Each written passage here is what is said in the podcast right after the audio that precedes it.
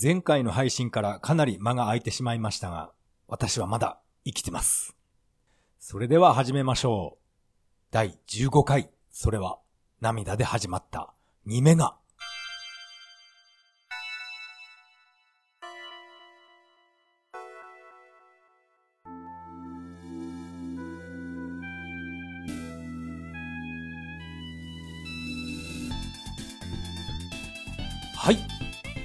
改めましてこんばんは、タカと言います。よろしくお願いします。いやー、このポッドキャストをしばらく、えー、私は、えー、配信していませんでした。こうやってね、あのパソコンの前でマイクに向かって、えー、こうやって話すのは約1ヶ月ぶりになります。いや、かなりサボってしまいました。毎日工場での肉体労働が再開したので、もう家に帰ってきて結構クタクタになってます。まあ、これはね、ただの言い訳ですね。えー、今回の本編はですね、まあ最近はあんまりゲームはやってないんですが、それでもまあ少しはゲームしました。そのゲームの話をしたいと思います。それではよろしくお願いします。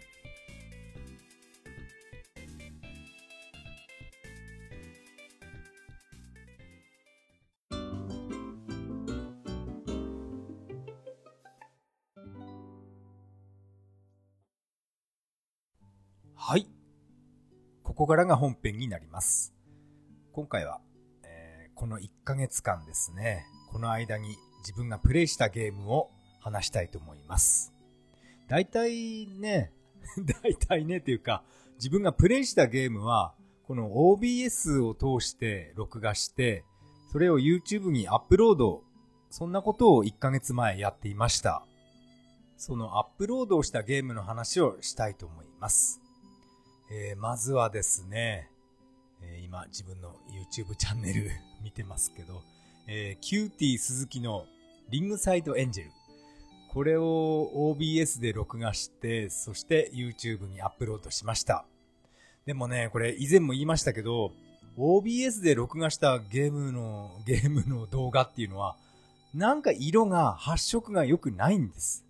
このタイトル画面のキューティー鈴木のこの画像ですね。なんか、モノクロ写真みたいな、なんかカラーに見えないんですね。やっぱりこの辺は、なんかね、直しようがないのかなって思いました。まあ、このキューティー鈴木のゲームは、まあ、いつやっても面白いです。私は、キューティー鈴木は使わなくて、えっ、とね、な、なんだっけ、シンディ中野、うん。そういう名前だったと思うんですけど、ピンクの水着を着た、あれ水着、水着ですよね、あれってね。ピンクの水着を着た、あの、シンディ中野ちゃんっていうね、このキャラを主に使います。得意技はロメロスペシャルですね。いいですね。えー、次にですね、アップロードしたゲームは、いや、これは古いですね。SG1000 のチョップリフター。これをアップロードしました。でも、これは SG1000 本体を、あれは RF 出力なので、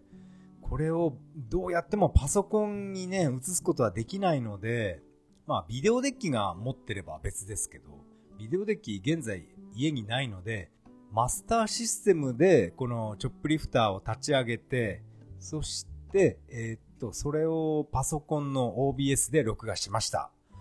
でもまあ何度も言うように発色が悪いんですね。しかも SG1000 ソフトを Mark3 で、Mark3 とかマスターシステムで立ち上げると、これはね、発色悪いどころじゃなくて、色がおかしくなります。まあこれは有名な話ですけど、こういう仕様なので、これはちょっとね、嫌なんですけど、まあ、しょうがないんでね、このまんま、変な色のままアップロードしました。私はチョップリフターは SG1000 番、これしかプレイ経験ないんですが、確かファミコンとかアーケード版もあるん、あるんだと思います。一度やってみたいような気がしました。えー、次はですね、アップロードしたのは、えー、セガマーク3の R タイプを、えー、アップロードしました。これ58分も録画してアップロードしてありますね。あれそんなやったかな？なんかもう忘れてしまいました。3週間前にアップロードをしたみたいですね、自分で。いやー、冒険が始まっちゃったのかな。このマーク3版 R タイプは4面の、4面にあの隠しステージの入り口があります。その隠しステージに行ってそのクリアする動画を、えー、アップロードするつもりで録画始めたんですけど、このオリジナルステージで、一発でね、死んでしまいました。オリジナルステージっていうのは、ワンゲーム中に1回しかプレイできないんですね。1機死んだら、そのステージは入れません。1回電源切って、また1面からやり直して4面まで来て、そして4面の入り口に行って、やっと、あの、スペシャルステージっていうか、オリジナルステージに入ることができます。ですから、一気勝負なんですね。せっかくこのね、オリジナルステージに入ったのに、なんか序盤の方でなんか私は 風景に当たって、岩かなんかに当たって自爆した、そんな録画だったと思います。あ、そっか、思い出した。最初はですね、このマスターシステムで R タイプをやって、FM 音源のいい音でプレイしていました。そしてゲームオーバーになって、それからはメガドライブ1にメガアダプターをくっつけて、そこに R タイプを差し込んでプレイしたので、これは FM 音源じゃなくて PSG 音源で、これで録画したものをアップロードしました。あ、だからこれ58分っていうめちゃくちゃ長い時間だったんだな。今思い出しました。この R タイプアップロードしたんですけど、最終面までいけませんでした。うん、これね、悔しかったな。えー、次はですね、えー、セガマーク3のダブルドラゴン。これも、えー、アップロードしました。これはマスターシステムで、えプレイしていたので、BGM は FM 音源になります。やっぱりこのマスターシステムの FM 音源っていうのはなんかね音に厚みが出て非常にねいい音がしています。このダブルドラゴンも最終面までいけなくて途中でゲームオーバーになっていました。コンティニュー全部使い切っても最終面までいけませんでした。いや、このマーク3のダブルドラゴンなんていうかな、あの、肘打ちが、あの 肘打ちのハメができないんで、やっぱあれがないと、なんか辛いですね。さあ、次々、どんどん行きましょう。次はですね、あ、もう、これもセガマーク3ですけど、ファイナルバブルボブル。これを全200面、えー、全部、えー、プレイして、えー、エンディングまで行きました。えっと、このサムネイルは自分で作ったんですけど、エンディングまで3時間以上かかったっていう、このね、サムネイルを自分で作ってみました。確かにこれは3時間以上かかります。全部で200面ですから。でも途中でね、あの、ワープするアイテム、傘だったかな。傘を取ると、3面とか5面先まで一気にワープできるんですね。それを駆使してもやっぱり3時間はかかってしまいました。いや難しかったです。えっ、ー、とね、何面だったかな途中で、なんか秘密の扉みたいなものを入って、そしてアイテムを取らないと、例えばランタンみたいな、ランタンかろうそくか忘れましたけど、ライトみたいなアイテムを取らないと、次の面何にも見えないんですね。真っ暗で。自分と敵しか見えなくて、風景が見えないんで、えどこでジャンプしていいのか全くわからわからなくなります。で、それでゲームオーバーになって、まあ、しょうがないから、5面前とか10面前まで戻って、そのね、ライトを取りに行くっていう、そういう作業は全部カットしました。それカットして、なんとか3時間に収めたっていう、そういう動画になります。しかし3時間以上もよく一人でバブルボブルやってたなって、えー、今思いました。このマーク3のバブルボブルは FM 音源対応ソフトではないんですが、でもね、BGM はすごいいい音します。3時間超えの動画をアップロードしたっていうのは、これ、バブルボブルぐらいかな。ああ、違う。あれだな。サターンのシャイニングフォース3。あれのラストバトルも3時間超える動画でしたね。ああ、ったあった。ありました。シャイニングフォース、本当にあのゲーム面白いです。えー、次はですね、あこれもセガマーク3ロッキーになります。このロッキーは私は自分のチャンネルでもう4、5回ぐらいアップロードしてるんで、なんかね、なんかワンパターンなんですけど、っぱり私はね、ロッキー死ぬほど好きなので、ロッキーをプレイする、ただプレイしてるだけの動画なんですけど、ついついアップロードしてしまいます。このロッキーのテーマが流れないっていうのは、やっぱり判権とかそういったね、そういったものが問題だったんだと思います。で次はですね、え、メガドライブになります。メガドライブのゴールデンアックス2。これも、えー、と、エンディングまで録画しました。このゴールデンアクス2の自分の動画を見て思ったんですけど、なんていうかな、30分ぐらい超える動画っていうのは、なんか私は、私が録画するとどうしても訪れが来てしまうんですね。訪れが来てしまうっていうか、うん、これ、パソコンの性能なのかなこれ OBS じゃなくて、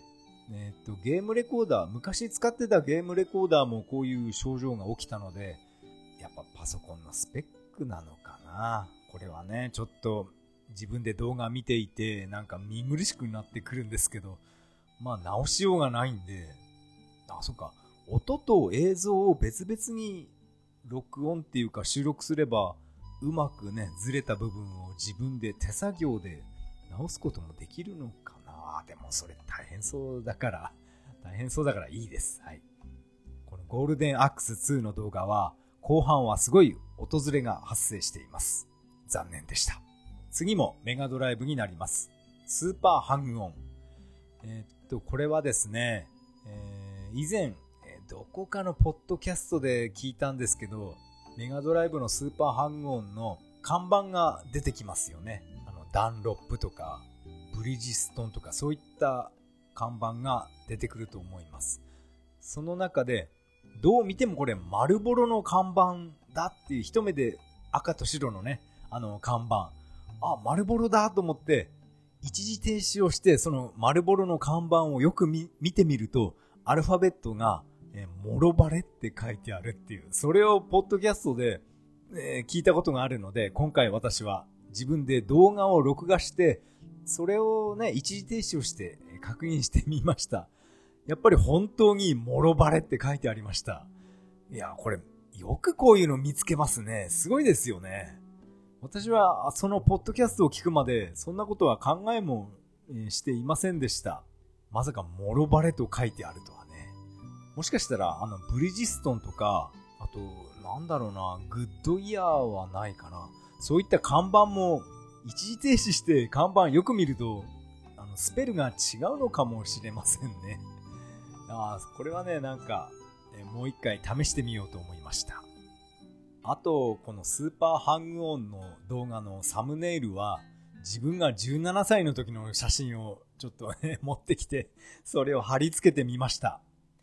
そしたら、あの、リアルな友達からコメントがサムネでやられたとかコメントついてましたね17歳ですから、もう31年前、このね、自分の写真、これね、原付き乗ってる自分の写真をね、サムネイルに使ってみたんですけど、やっぱりヘルメットかぶってるとはいえ、若いなって思いました。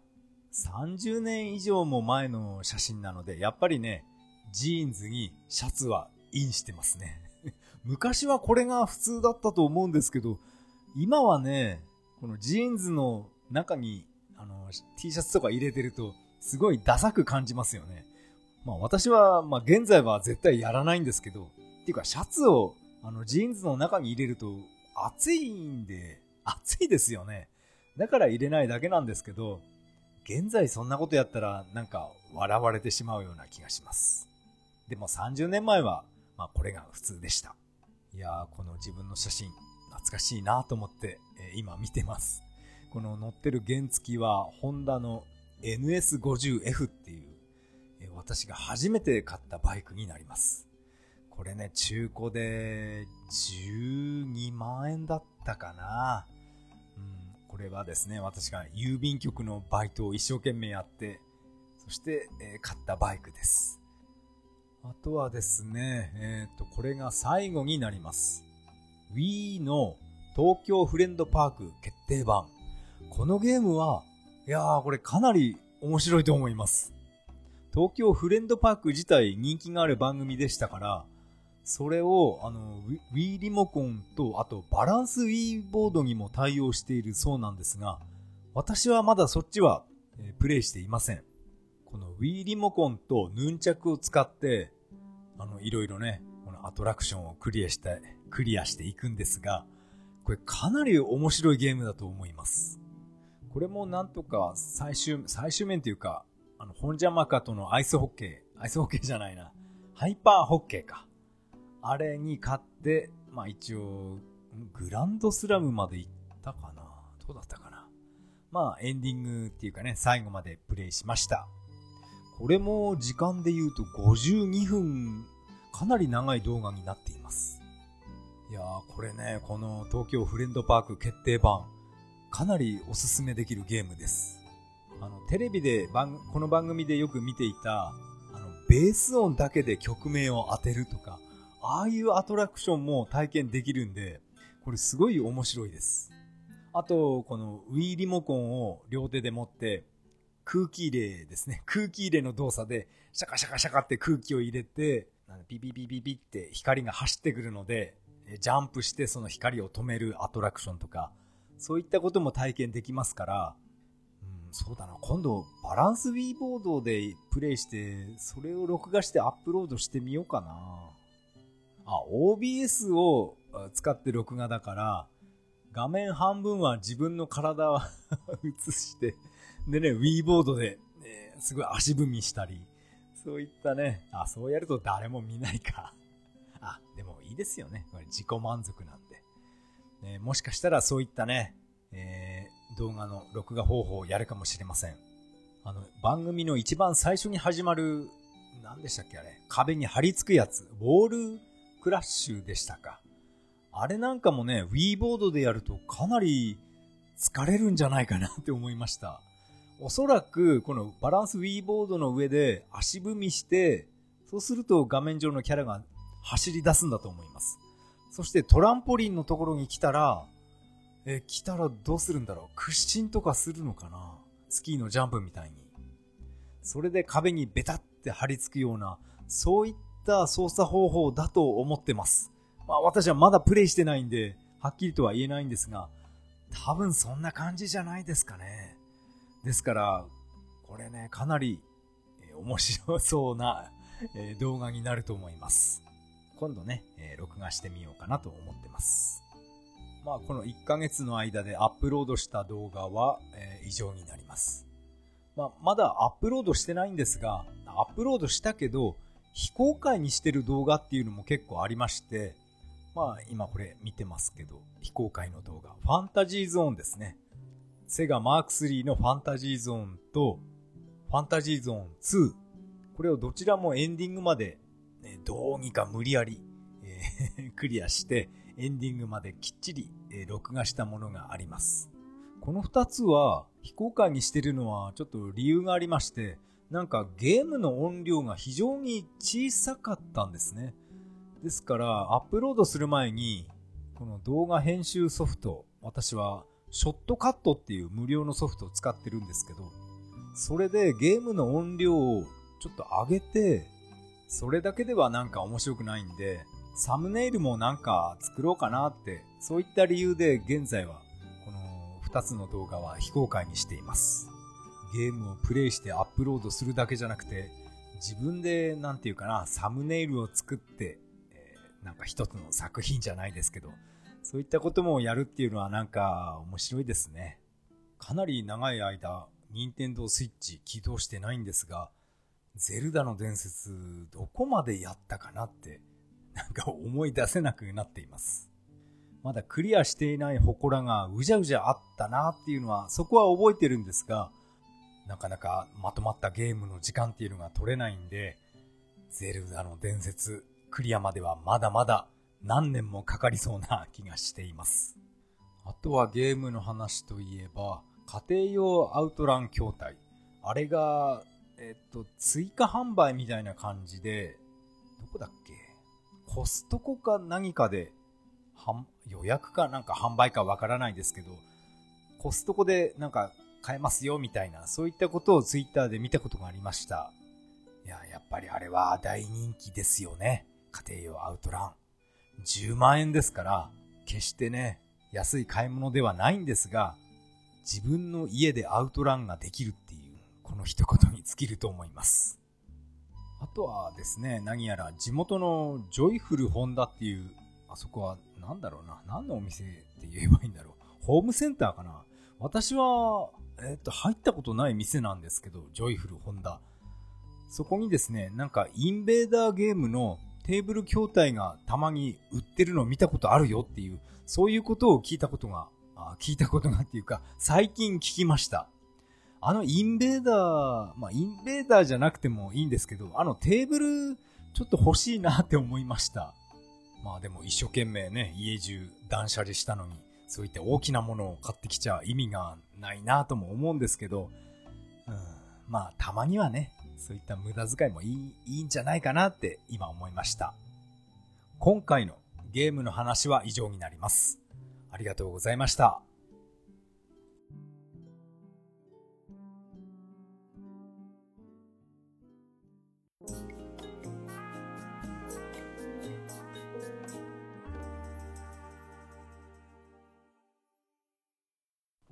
はい、エンディングです。エンディング曲は、潮祭アーベントになります。第15回目の配信、いかがだったでしょうか？今回の収録は約1ヶ月ぶりの収録っていうことで、何話そうかなって正直迷っていたんですが、一度こうやってね、話し出すと結構いろんなことが出てきますね。まあこんな感じでダラダラと自分が好きな時に好きなような話をして、それを配信していきたいと思います。このポッドキャストでは皆さんからのメッセージをお待ちしています。シーサーブログの投稿フォーム、またはツイッターからハッシュタグ、それは涙でとつぶやいていただけると大変励みになります。えー、メッセージは何にも来てないんで雑談したいと思います。えっ、ー、とですね、この1ヶ月間、まあ前回もちょっと話したと思うんですが、私は派遣社員として工場で、え、肉体労働を、え、再開しています。うん、なんていうかな、やっぱり自分はね、こういった工場で肉体労働が、これが合ってるのかななんてちょっと思いました。肉体労働なので、もう朝からもう夕方5時半まで、えー、動きっぱなしです。あまあ休憩とかお昼はありますけど、もう動きっぱなしですね。あの腰からですね、もうプライヤーとかモンキーとかぶら下げて、工具をぶら下げてですね、いろんな仕事をやってます。でも私は高校を卒業してから、こういった仕事ばっかりやってきたので、なんかね、なんか動きやすいっていうかなんていうかね、仕事がしやすいんですね。まあ以前私はあのパートに出るなんて言って、ね、あれはなかったことにしてくれなんて、ポッドキャストで 喋りましたけど、あれはね、ちょっと、なんか全然話が違う仕事内容でした、正直言って。もう毎日朝から、えー、トイレ掃除から始まって洗濯したりね、なんだこれって私正直思いました。トイレ掃除するために俺は会社辞めたんじゃないんだぞって。そんなね、毎日なんかイラついてました。でもまあ、そんなこんなでね、速攻で辞めましたから、辞めたのかクビになったのかよくわかんないですけど、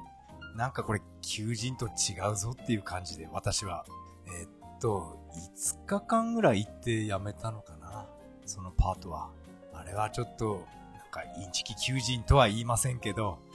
まあ以前も話したと思うんですけど、求人票にアットホームな職場ですって書いてあったら、それは間違いなく地雷です。はい。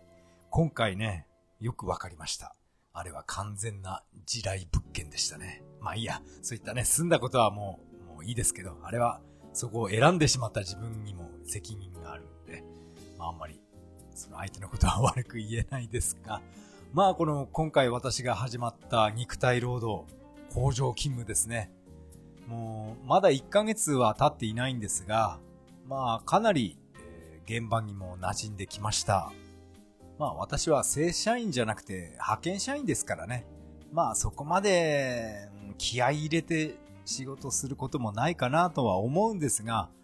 まあ自分の仕事はきっちり責任を持ってやってるつもりではあります。はい。あと私と同じ派遣社員がもう一人いまして、その人は50代の人でしたね。私がもう40後半でもう一人は50代って、ね、よくこういったね、年配の人を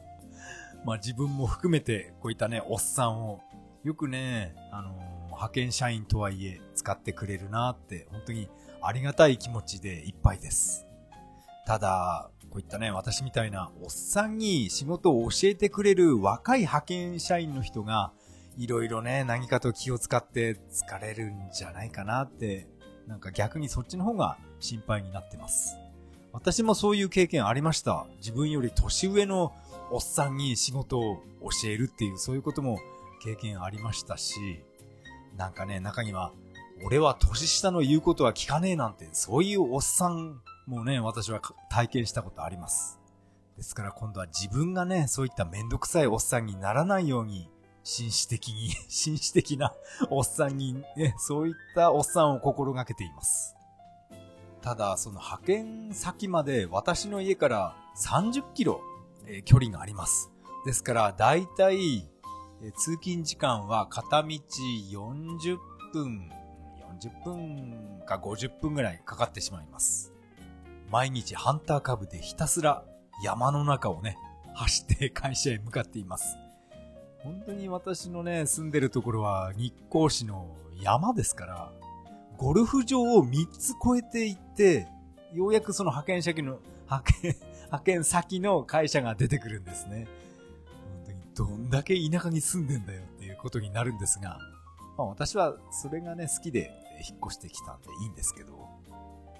山道なので、もう信号はほとんどないですから、大型ダンプとか、あと通勤のね、普通車とか、ものすごい速度で走ってます。私は後ろからね、煽られる前に左に寄ってね、追い抜かしてもらうようにはしていますが、かなり、えー、危ないですね。毎日最低でも60キロバイクで走るので、もうこれオイル交換私は1500キロでやってるんですが、月に1回はオイル交換するようになってしまいました。でも株は燃費がいいですから、まあね、ガソリン代は車よりはかからないんですが、まあオイル代、まあオイルもね、1000円ぐらいなので、まあいいですけど、やっぱり株はね、丈夫で長持ちです。そうそう、株といえば最近、このアマゾンでハンター株関係のそういった品物ばっかり買ってしまいました。えっ、ー、と、まずはハンター株のフロントキャリアを買いました。フロントですね、バイクのフロント、ライトの上あたりに、もう一つなんか、ホム線箱をね、ドカーンと置きたいなと思って、そのキャリアを買ったり、あ、あと、これはハンター株じゃないか。トゥクトゥクを納車した時に、えー、つけようと思って買ったドライブレコーダー、前後同時録画できるドライブレコーダーを、えー、買いました。これは電源はシガーソケットのみなので、あ、これ3000円ぐらいだからいいなと思って速攻で買ってしまいました。私はドライブレコーダーのなんか配線とかがなんかめんどくさいんで、シガーソケットのみの電源っていうそのドライブレコーダーを探して、え買いました。配線がめんどくさいのはあれはドライブレコーダーじゃなくて、バックモニターでしたか。あの、車のバックギアに入れた時だけ、この電源が入るようになんか配線をつなげるんですよね。私はそういったことはちょっとできないんで、ただシガーソケットにズボって刺すだけで、あと前後同時に録画っていう、それがあったので、えー、買ってしまいました。おそらくトゥクトゥク納車はかなり先になるんで、この今回買ったドライブレコーダーは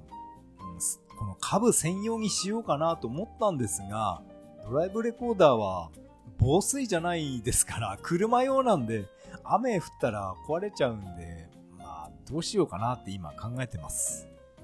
あと、Amazon で買ったものは、この新しいヘルメットを買ってみました。これは、あの、最初から Bluetooth 内蔵のヘルメットなので、やっぱりこれもいろんな配線、スピーカーの配線とか一切もういらないんですね。ヘルメットの中にもスピーカーが埋め込まれているんで、この iPhone とかスマートフォンとペアリングできればもうすぐこのヘルメットの中で音楽が聴くことができるっていう簡単なヘルメットが売ってました。電話なんかもなんか通話できるみたいでマイクなんかもついてるんですけど私はその電話なんかかかってこないですから このマイク、電話機能はいらないなって感じていますがそのうちこのマイクだけどうにか切り離せないかなって 考えてます。あと、このヘルメットは、同じヘルメットを2つ買えば、その2人で、なんか会話ができるみたいな、そういった機能は一切ついてないらしいんで、ですから、まあ、私みたいな、常に一人で走ってるだけっていう、音楽を聴くだけでいいっていう、そういう人に向けたヘルメットだと思います。なんていうかな、こう、私は一人になりたくてバイク乗ってるんで、そんな誰かとね、会話しながら走りたいとか、そういったことを考えたことありません。ありません。そういう変なやつです。一人にしてくれっていう、そういうタイプの人間です。まあ以前はもう10年以上前ですけど、そのバイクを買ったバイク屋さんのツーリングですね。そこにまあ付き合いで1回だけ参加したことがありました。もう50人以上集まったかな。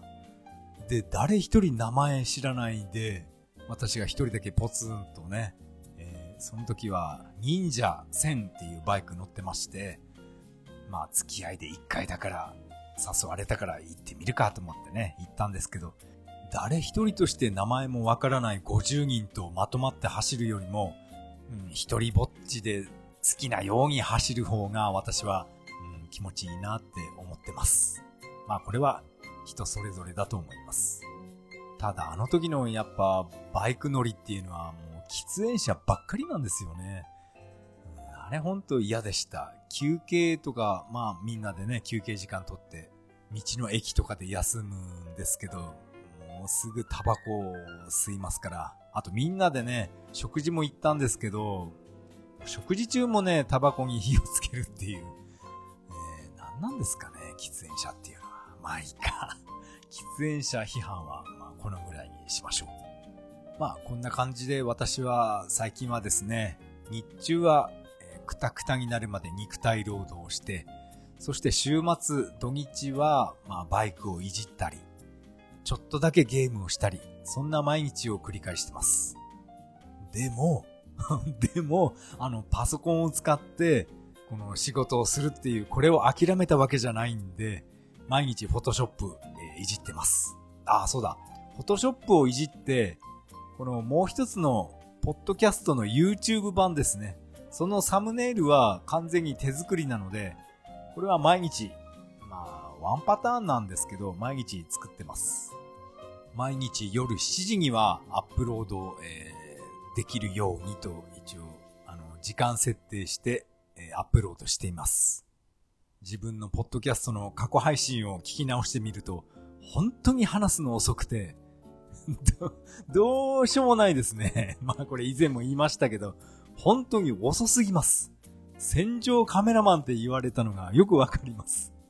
遅いんです、喋るのが。ですから、なるべくね、まあ今回もそうなんですけど、なるべく早、なる、なるべこじゃなくて、なるべく早口で話すようにしています。そっか、試しに次回はめちゃくちゃ早く喋ってみますか。